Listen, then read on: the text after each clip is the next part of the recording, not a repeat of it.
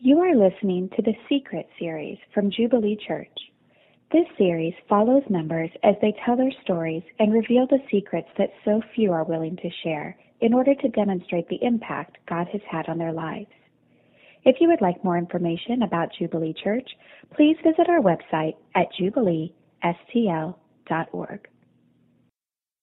I grew up in Columbia, Missouri with my parents and my two brothers, and I came from a Christian home.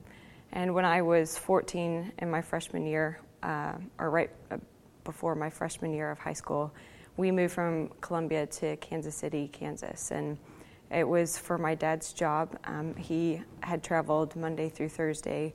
Uh, he'd be gone, and then um, he'd come back. And so he got an office based job. So we moved there, and I was really excited to start my freshman year there. Um, a few months into our our time in Kansas City, um, in about three days, my it, it, came out that my parents were going to get a divorce, and um, I remember. Uh, well, the first thing that happened was that we, the first night we saw um, my dad sleeping on the sofa, and the next day, my mom, um, as we were getting ready to leave for school, she came out and she um, said that we were going to have a family meeting that evening. So we came home and we had a family meeting, and my dad came home and he rang the doorbell. And we had a family meeting, and our parents sat us down and, and gave us lots of different details, but basically had told us that they were going to be getting a divorce. And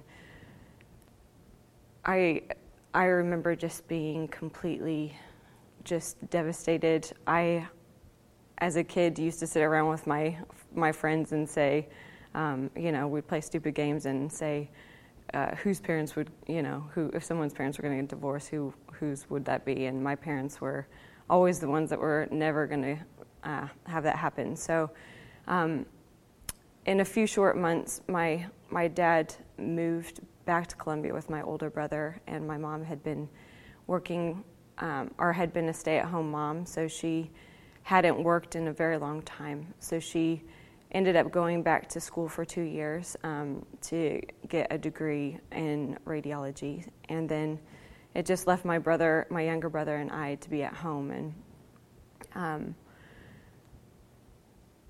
it, it was just an extremely difficult time. I felt like I had been losing control of everything. And as I started to feel like I was losing control, I I began to have eating disorders to try to control things. And I got into a really uh, dark place of, um, I, I, suffered from anorexia, but then I would binge eat and throw up, um, or I would also uh, just drink bottles of laxatives if I ever ate anything. And that carried on. It was a struggle that I had all through high school. Um, and despite that, I kind of carried on a normal life as a normal high school student, um, but just slowly started getting into things that I probably shouldn't have been. So, my sophomore year of high school, I had been on a softball team at our, our school, and our softball field was not um, at our school, but it was like a five or ten minute drive from our school. And on the way to one of our games, my best friend Elena, who was really one of the girls that I only had I had friends, but I really had connected with her. She was my best friend, and um, she was driving on a road with uh, four other girls, and they got into a head-on collision. Um, and her and two of the other girls in the car died, um, and the other two girls were critically injured. Um, and it was just a really that point in my life. I had already been struggling with just not having a family or my family being just ripped apart and with a divorce a year before and this was a turning point for me. I really i i didn't know how to cope with uh, the stuff that was going on and i chose to um, kind of turn away from my friendship group. I actually got into a really bad crowd of friends and um, I began um, drinking quite heavily and using drugs. I over from the time where my friends died in the first car accident, um, over the next eight months, um, I had three separate friends who died in car accidents. And I began to date a guy who was selling cocaine and using drugs. So I began using cocaine and drinking really heavily. I was in a, a, lot of heartache and pain, but I didn't really know how to to deal with that, and so just uh, was using alcohol and drugs to kind of numb the pain. I gave myself to doing drugs and using alcohol and eating disorders just out of a place of just real hurt and pain. I actually was trying to I didn't want to deal with my feelings and the things that were going on inside me. I think I had a lot of turmoil inside of just pain, resentment for just maybe some things that had happened, um, anger, and my way of coping with that. And even with friendships, I would walk away from people because I didn't want to deal with uh, the pain that would associate with, you know, the reminder of, you know, the friends that I had during that time or my parents being together. So I, I began to use those things as a way to just numb the pain and as a way to cope with life without having to deal with the things that were going on inside me. I had uh, also gone to Mexico for a trip, and um, I had, I had, I used to hide different kind of bottles of laxatives and things that I took, and uh, I had about 20 bottles that I hadn't I hadn't thrown away, but I'd put them in a bag to throw away, and I forgot. And I came home from that trip, and my mom had found those those bottles, and she was aware that stuff was going on, and she tried to get me help, but I just really wasn't in a place that I wanted to be helped. Um, and our relationship, my relationship with my mom, had really hit um, a peak of me just being uh, absolutely terrible towards her and uh, was not respecting her in any way. Um, so she she actually asked me to move out at that point, and she didn't feel like I was setting a good example for my brother, and uh, I wasn't listening to her at all in any way. So I ended up moving out of the house with her, and I moved in with my my dad, who moved back uh, to Kansas City to just be there with me. But he had gone back to taking that job where he was working um, and traveling on the road. So throughout my junior year of high school, I really was living on my own a lot of the time. I was getting very de- depressed and down. I was struggling with uh, just just life in general and not really knowing what to do. Uh, my senior year of high school, I got a phone call from my mom, and at that point, she had uh, her and our relationship had not been in a very good place. She had moved um, had moved about 30 minutes away with my younger brother, um, so that she for work, and she was plugged into a church there, and also my brother had just gotten into a really good high school there, and so I had just kind of not been in much contact with her, and I got a phone call from her in February, and through tears, she told me that she had been diagnosed with cancer and she was about ready to start treatment for her cancer. And I remember hanging up the phone with her and just in anger saying to God, um, I can't take anymore, you know. And um, from that point on, I just I began to go visit my mom um, occasionally as she was going through her treatment, and she was a Christian and she was experiencing uh, just her cancer treatment, but she was also just really facing and looking at life and death situations. And she began talking to me about um, just God and how God was uh, just carrying her through that situation and how He was her peace and her joy. And um, I really was aware that I just was so unhappy in my life, and I didn't know how I had started off my freshman year of high school being a straight A student and involved in everything. And here I was in my senior year, and I couldn't go to school, and I was about ready to have to redo my senior year, and um, I just felt real unhappiness. And so through I, through the end of my senior year, um, my mom carried on her cancer treatment. I uh, I was told by my counselors that at school, um, my principal, that I basically they gave me a plan that if I didn't do every single thing on the plan, that I would be uh, redoing my senior year of high school. So I managed to do all those things, and I just barely graduated. But on the day of my graduation, I just remember standing up and feeling like I kind of slithered out the door rather than it being a proud day. And I, my mom had invited me to go to a church camp um, with her uh, at the in the end of May after I had graduated, and I really didn't want to go. Um, I didn't feel like I was worthy to kind of be in that kind of environment. But she had asked me if I would just go and stay in the room with her. I didn't have to go to any meetings, so I said I'd go. And I ended up going to that meeting, and the first meeting that I went to, I decided to go to the first meeting and just check it out and see how, how it was. And I sat in the back, and they sang some songs, and then they uh, invited a guest speaker to come up to the front. And as I was sitting there, I ended up seeing um, a guy who I had grown up across the street from in Columbia, who actually was from England uh, and had moved back to England, so really wasn't expecting to see him. And he stood up and he shared just about his life and what God had done in his life. And it was his story was so parallel to mine. I just felt that God. Um,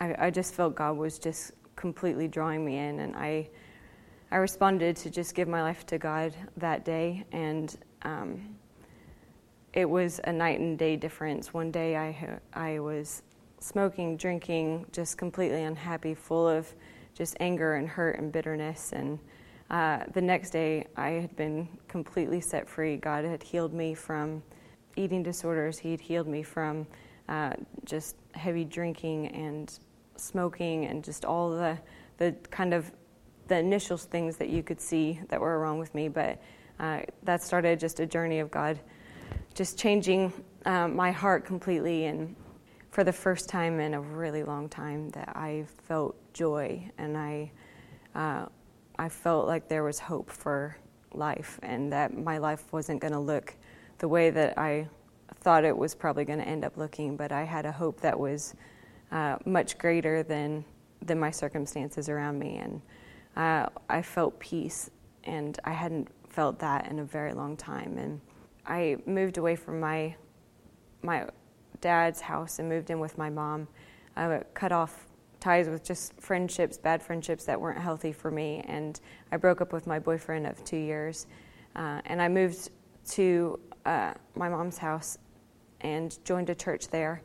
Um, and I spent the next or that summer was just extremely difficult as I started making choices to just choose to live life a different way.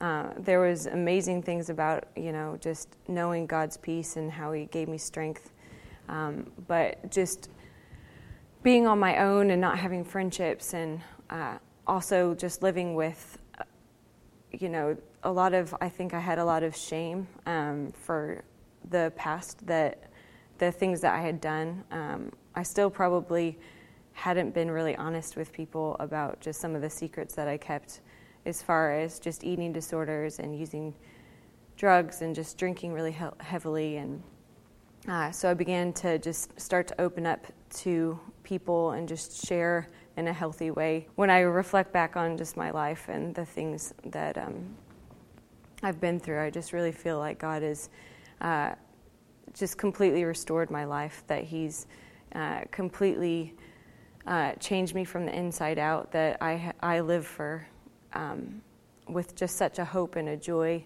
in, in Him, that I have life in Him now, that the things that I've been through uh, and, and experienced, that they aren't what shapes me any anymore, that I am uh, completely just redeemed and set free because of what He's done for me.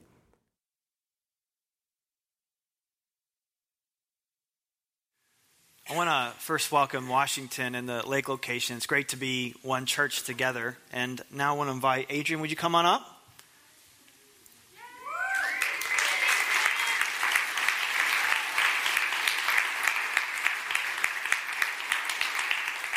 so, how this works is I've, I've asked uh, each of those who will be sharing their secret to, hey, give me a verse, give me a section of scripture that's really meant a lot to you in this season.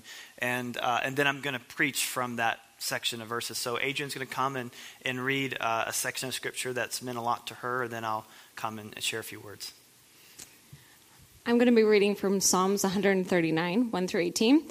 There's a black Bible in front of you if you don't have one under the chair, and I'll be reading from page 521.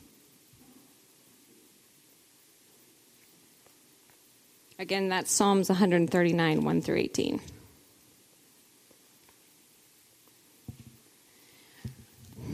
O Lord, you have searched me and known me. You have known when I sit down and when I rise up. You discern my thoughts from afar. You search out my path and my lying down and are acquainted with all of my ways. Even before a word is on my tongue, behold, O Lord, you know it altogether. You hem me in, behind, and before, and lay your hand upon me. Such knowledge is too wonderful for me. It is high, I cannot attain it. Where shall I go from your spirit, or where shall I flee from your presence? If I ascend to heaven, you are there. If I make my bed in Sheol, you are there. If I take the wings of the morning and dwell in the uttermost parts of the sea, even there your hand shall lead me, and your right hand shall hold me. If I say, Surely the darkness shall cover me, and the light about me be night, even the darkness is not dark to you. The night is as bright as the day, for darkness is as light with you. For you formed my inward parts, you knitted me together in my mother's womb. I praise you, for I am fearfully and wonderfully made. Wonderful are your works, my soul knows it very well. My frame was not hidden from you when I was being made in secret, intricately woven in the depths of the earth. Your eyes saw my unformed substance, in your book were written every one of them, the days that were formed for me, when as yet there were none of them. How precious to me are your thoughts, O God! How vast is the sum of them! If I would count them, they are more than the sand. I awake, and I am still with you.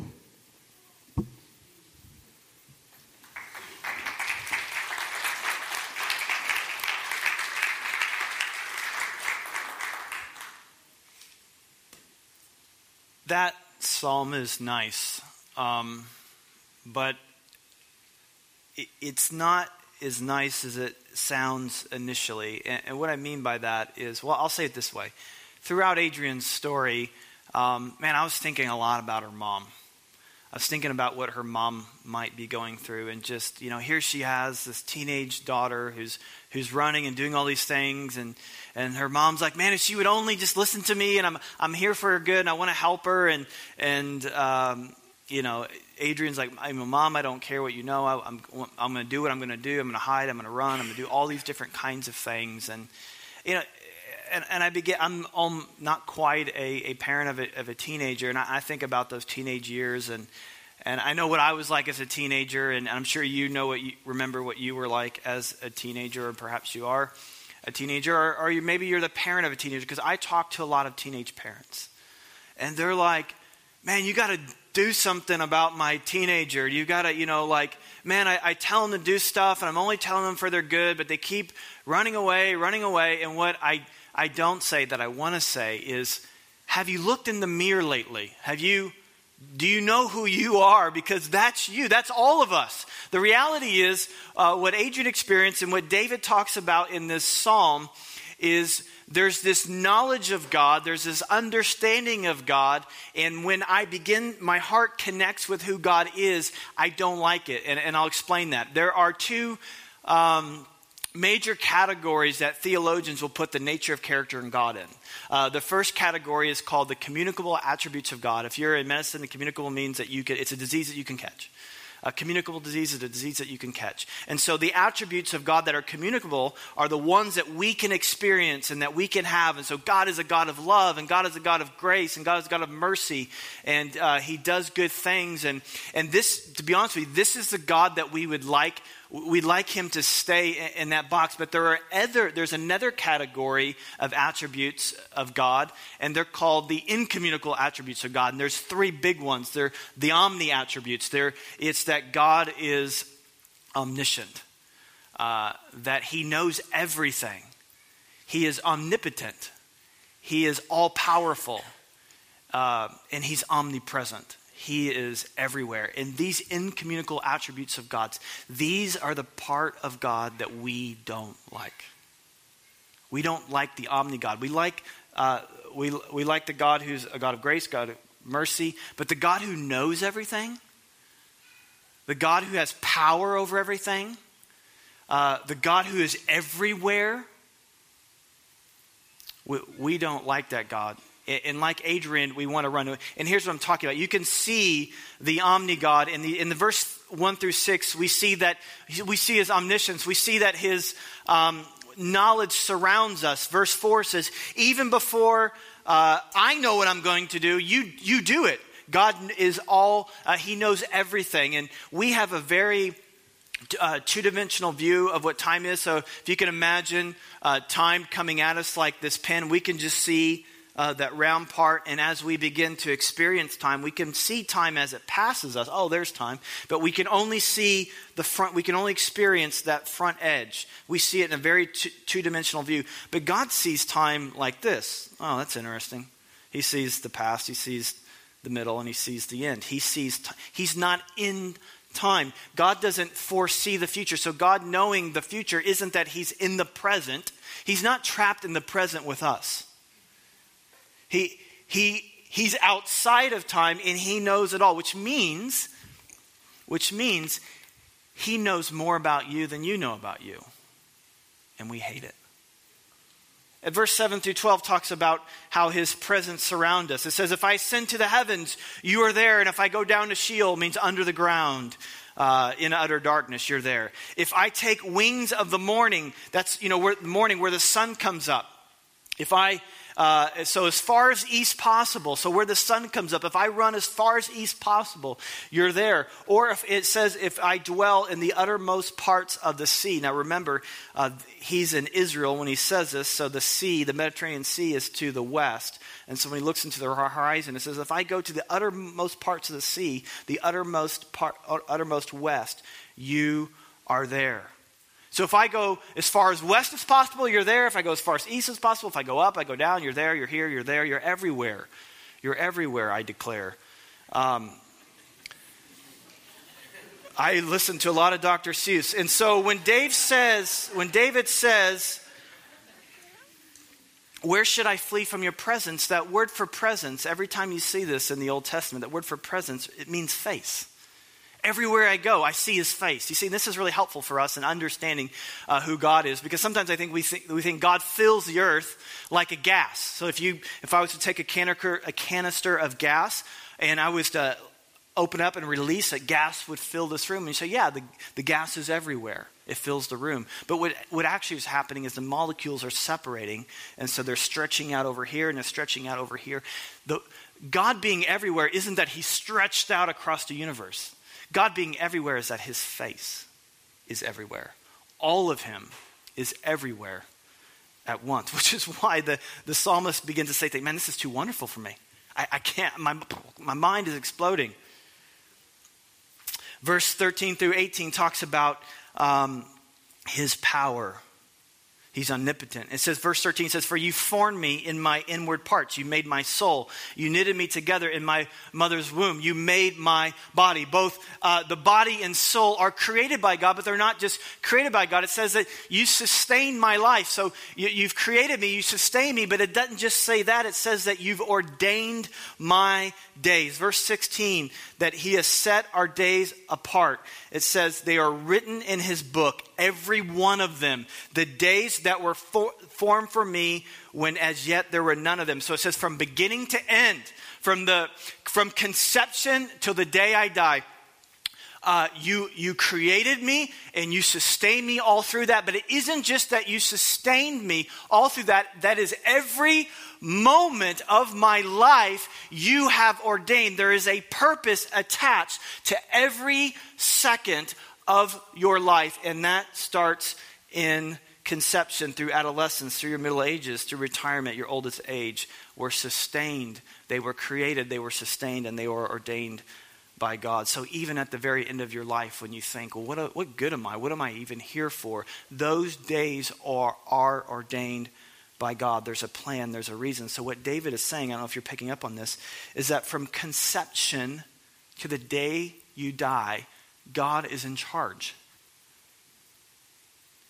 And we hate that. We feel smothered by that.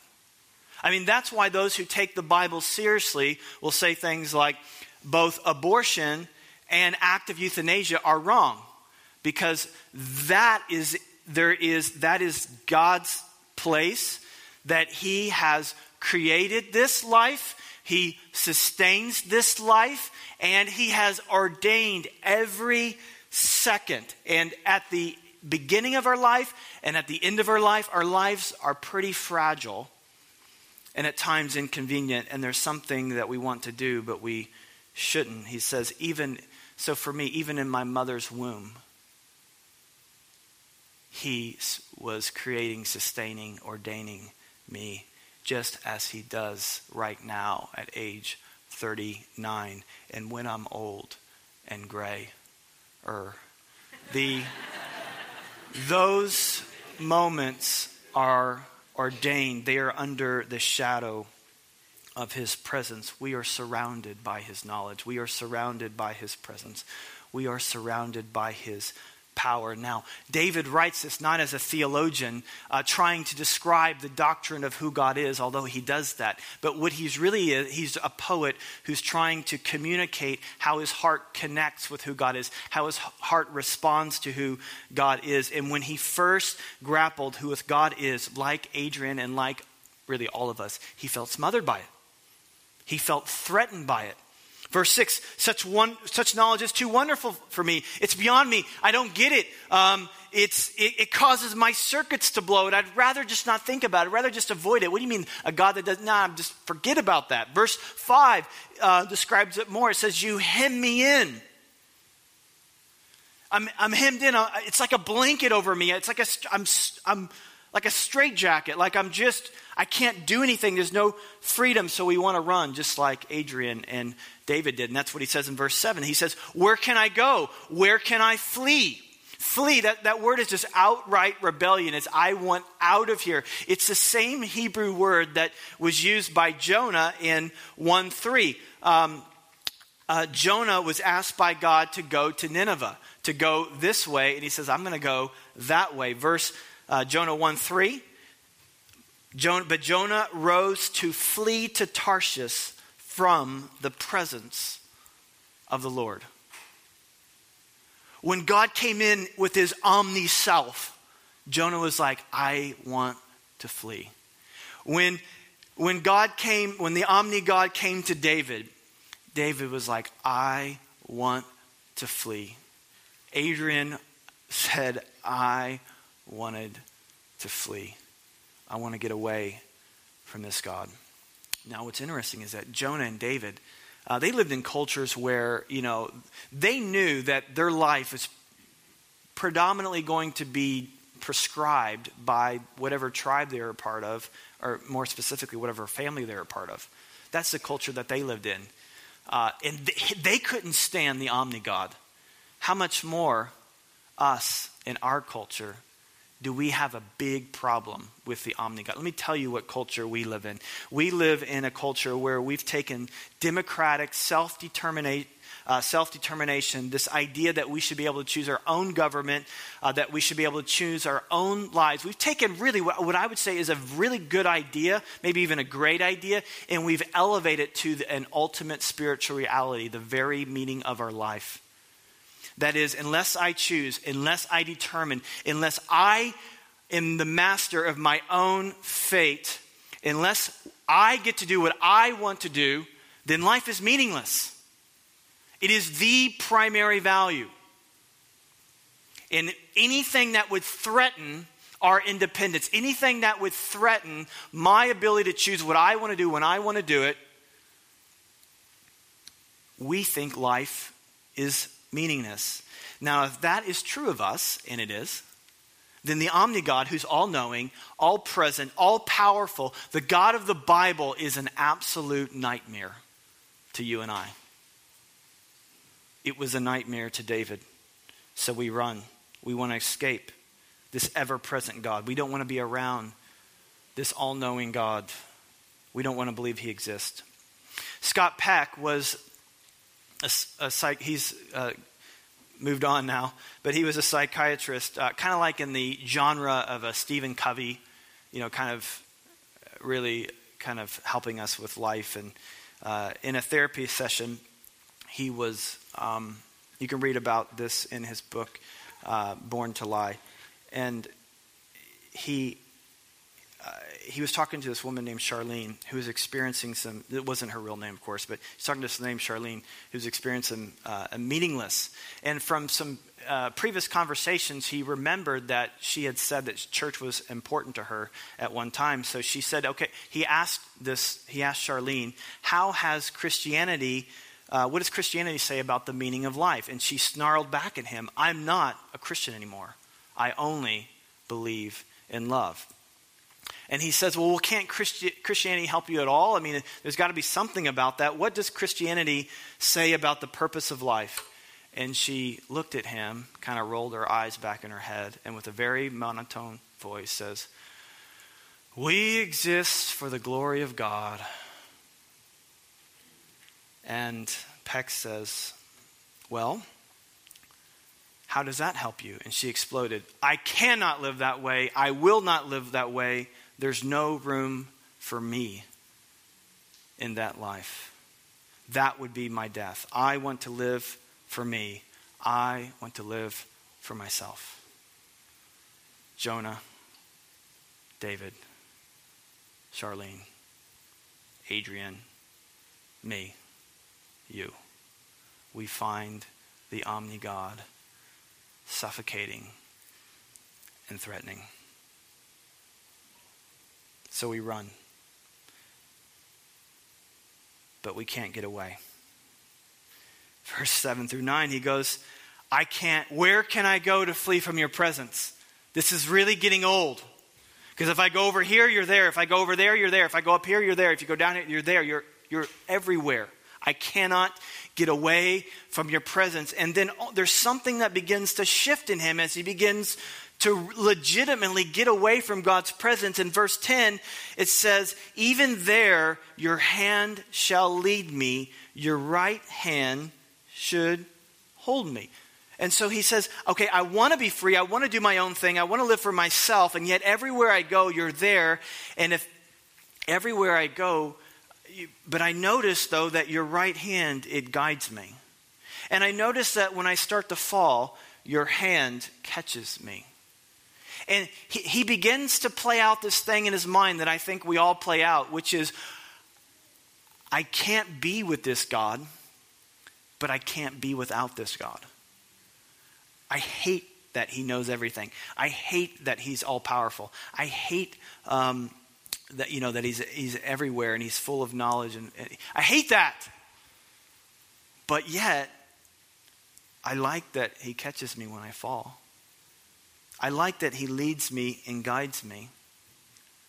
And he begins to think about that. And as he begins to think about the goodness of God, it moves from being a threat and despair uh, to kind of ambivalence to really transforming joy. It happened to Adrian, it happened to David. I hope it happens to you. This is what happened to David, verse 11 through 12. If, if I say, Surely the darkness shall come, uh, shall cover me, and the light about me, night, even Darkness is not dark to you. The night is bright as the day, for darkness is as light with you. So, darkness, uh, when it's described in the Bible, always means suffering, danger, terror, death. And so, when you get plunged into darkness, you get plunged into terror, you get plunged into pain, you get plunged into death. And then David says, What happens if I get plunged into death and I have a God who won't let go of me? Well, that's helpful. Maybe he's not so bad after all. Maybe he's not a threat. Maybe he's a savior. Then, verse 17, how precious to me are your thoughts. Precious has to do with diamonds and jewels and gold. And so, what was once a threat to my life, now it's the very thing that makes my life rich, he says. And then, verse 18, as he gets deeper into his journey with the wonder of who God is, he gets even more excited about the presence of God. And and the Jewish, um, you know, poetry experts will say this is where it climaxes. It says, finally, he says, I awake and I'm still with you. Now, this has confused a lot of people because this is supposed to be the climax.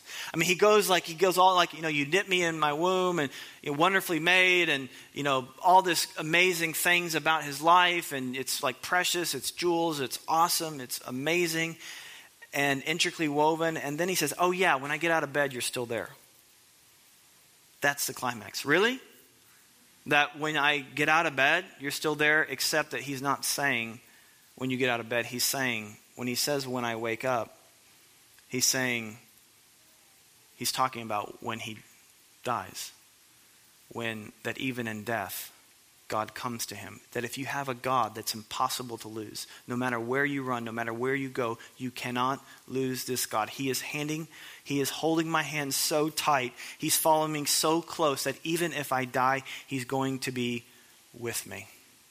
This reminds me of Mark 5. In Mark 5, Jesus comes to this little girl. She's 12 years old, and he sits by her bed. And this little girl, who's 12 years old, is dead.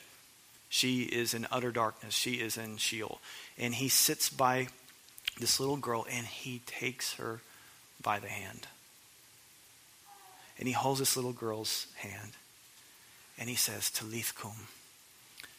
Talith means little girl kum means get up, arise. It, it's the kind of thing that you would say to a little girl um, when you're waking her up on a Sunday morning. Honey, sweetheart, it's time to get up. And so Jesus sits by this dead girl's body, grabs her by the hand, and says, Honey, it's time to get up. And in that moment, he reaches through death and he grabs her and she comes alive. And this is what the Omni God does for us is that even though we plunge into utter darkness, it's nothing more than a good night's sleep. That He is with you, that He is there to guide you, and He is there to catch you when you fall. How do you connect with this God? How is this made possible for us? Well, here's the amazing thing about God's presence that's everywhere that if we were to connect with the true magnificent presence of God on our own merit, it would be utterly terrifying. When you read through the Old Testament, um, you, you begin to read things about like how you know Mount Sinai, you know that was not to be touched, and it was where God's presence were, and and Moses would say things like, God, I want to see your presence. And God's like, You cannot see my presence. It would be too much for you, it would kill you. And even David, David can remember this, the one who wrote this psalm.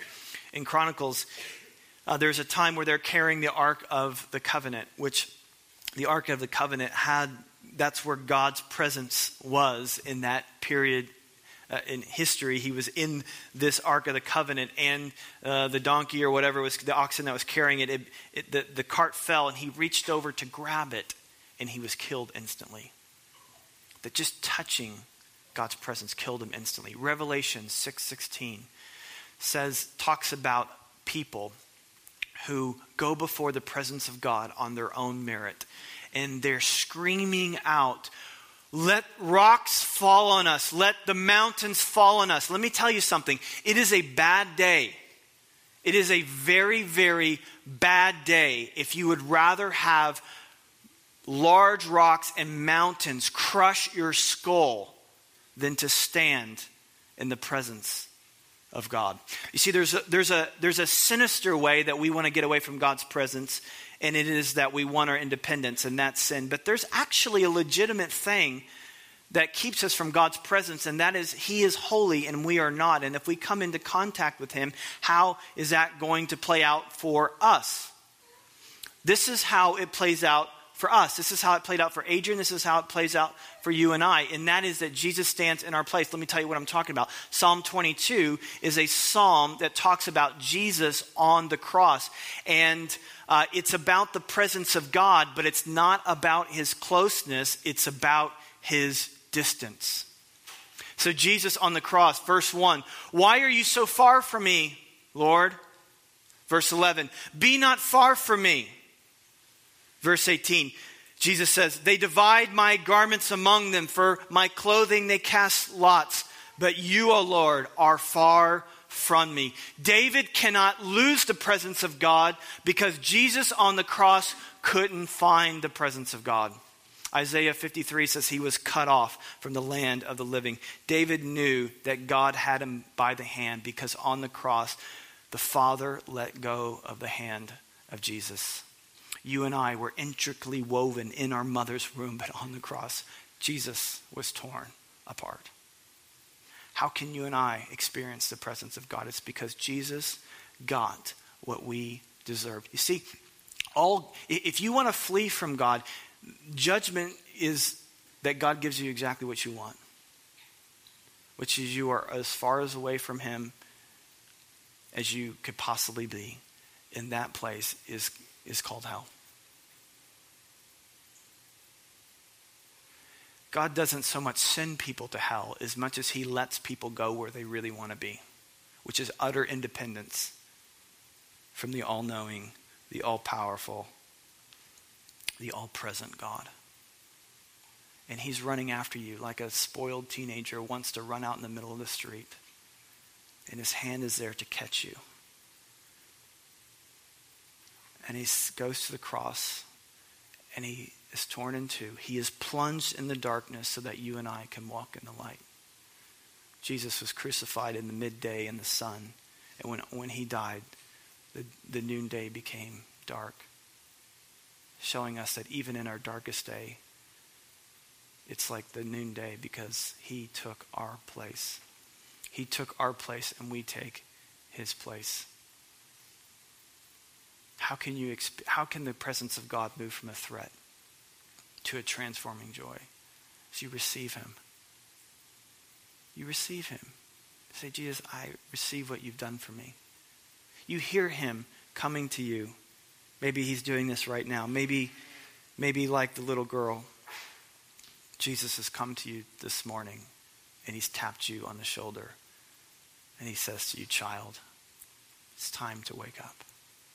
Maybe you've been living in darkness. Maybe you've been running. Maybe you've been fleeing. I just want you to see through the story of Adrian, through the testimony of Scripture, that what you think is a threat is the most amazing truth. It will be the most amazing thing if you're willing to humble yourself and receive Him today.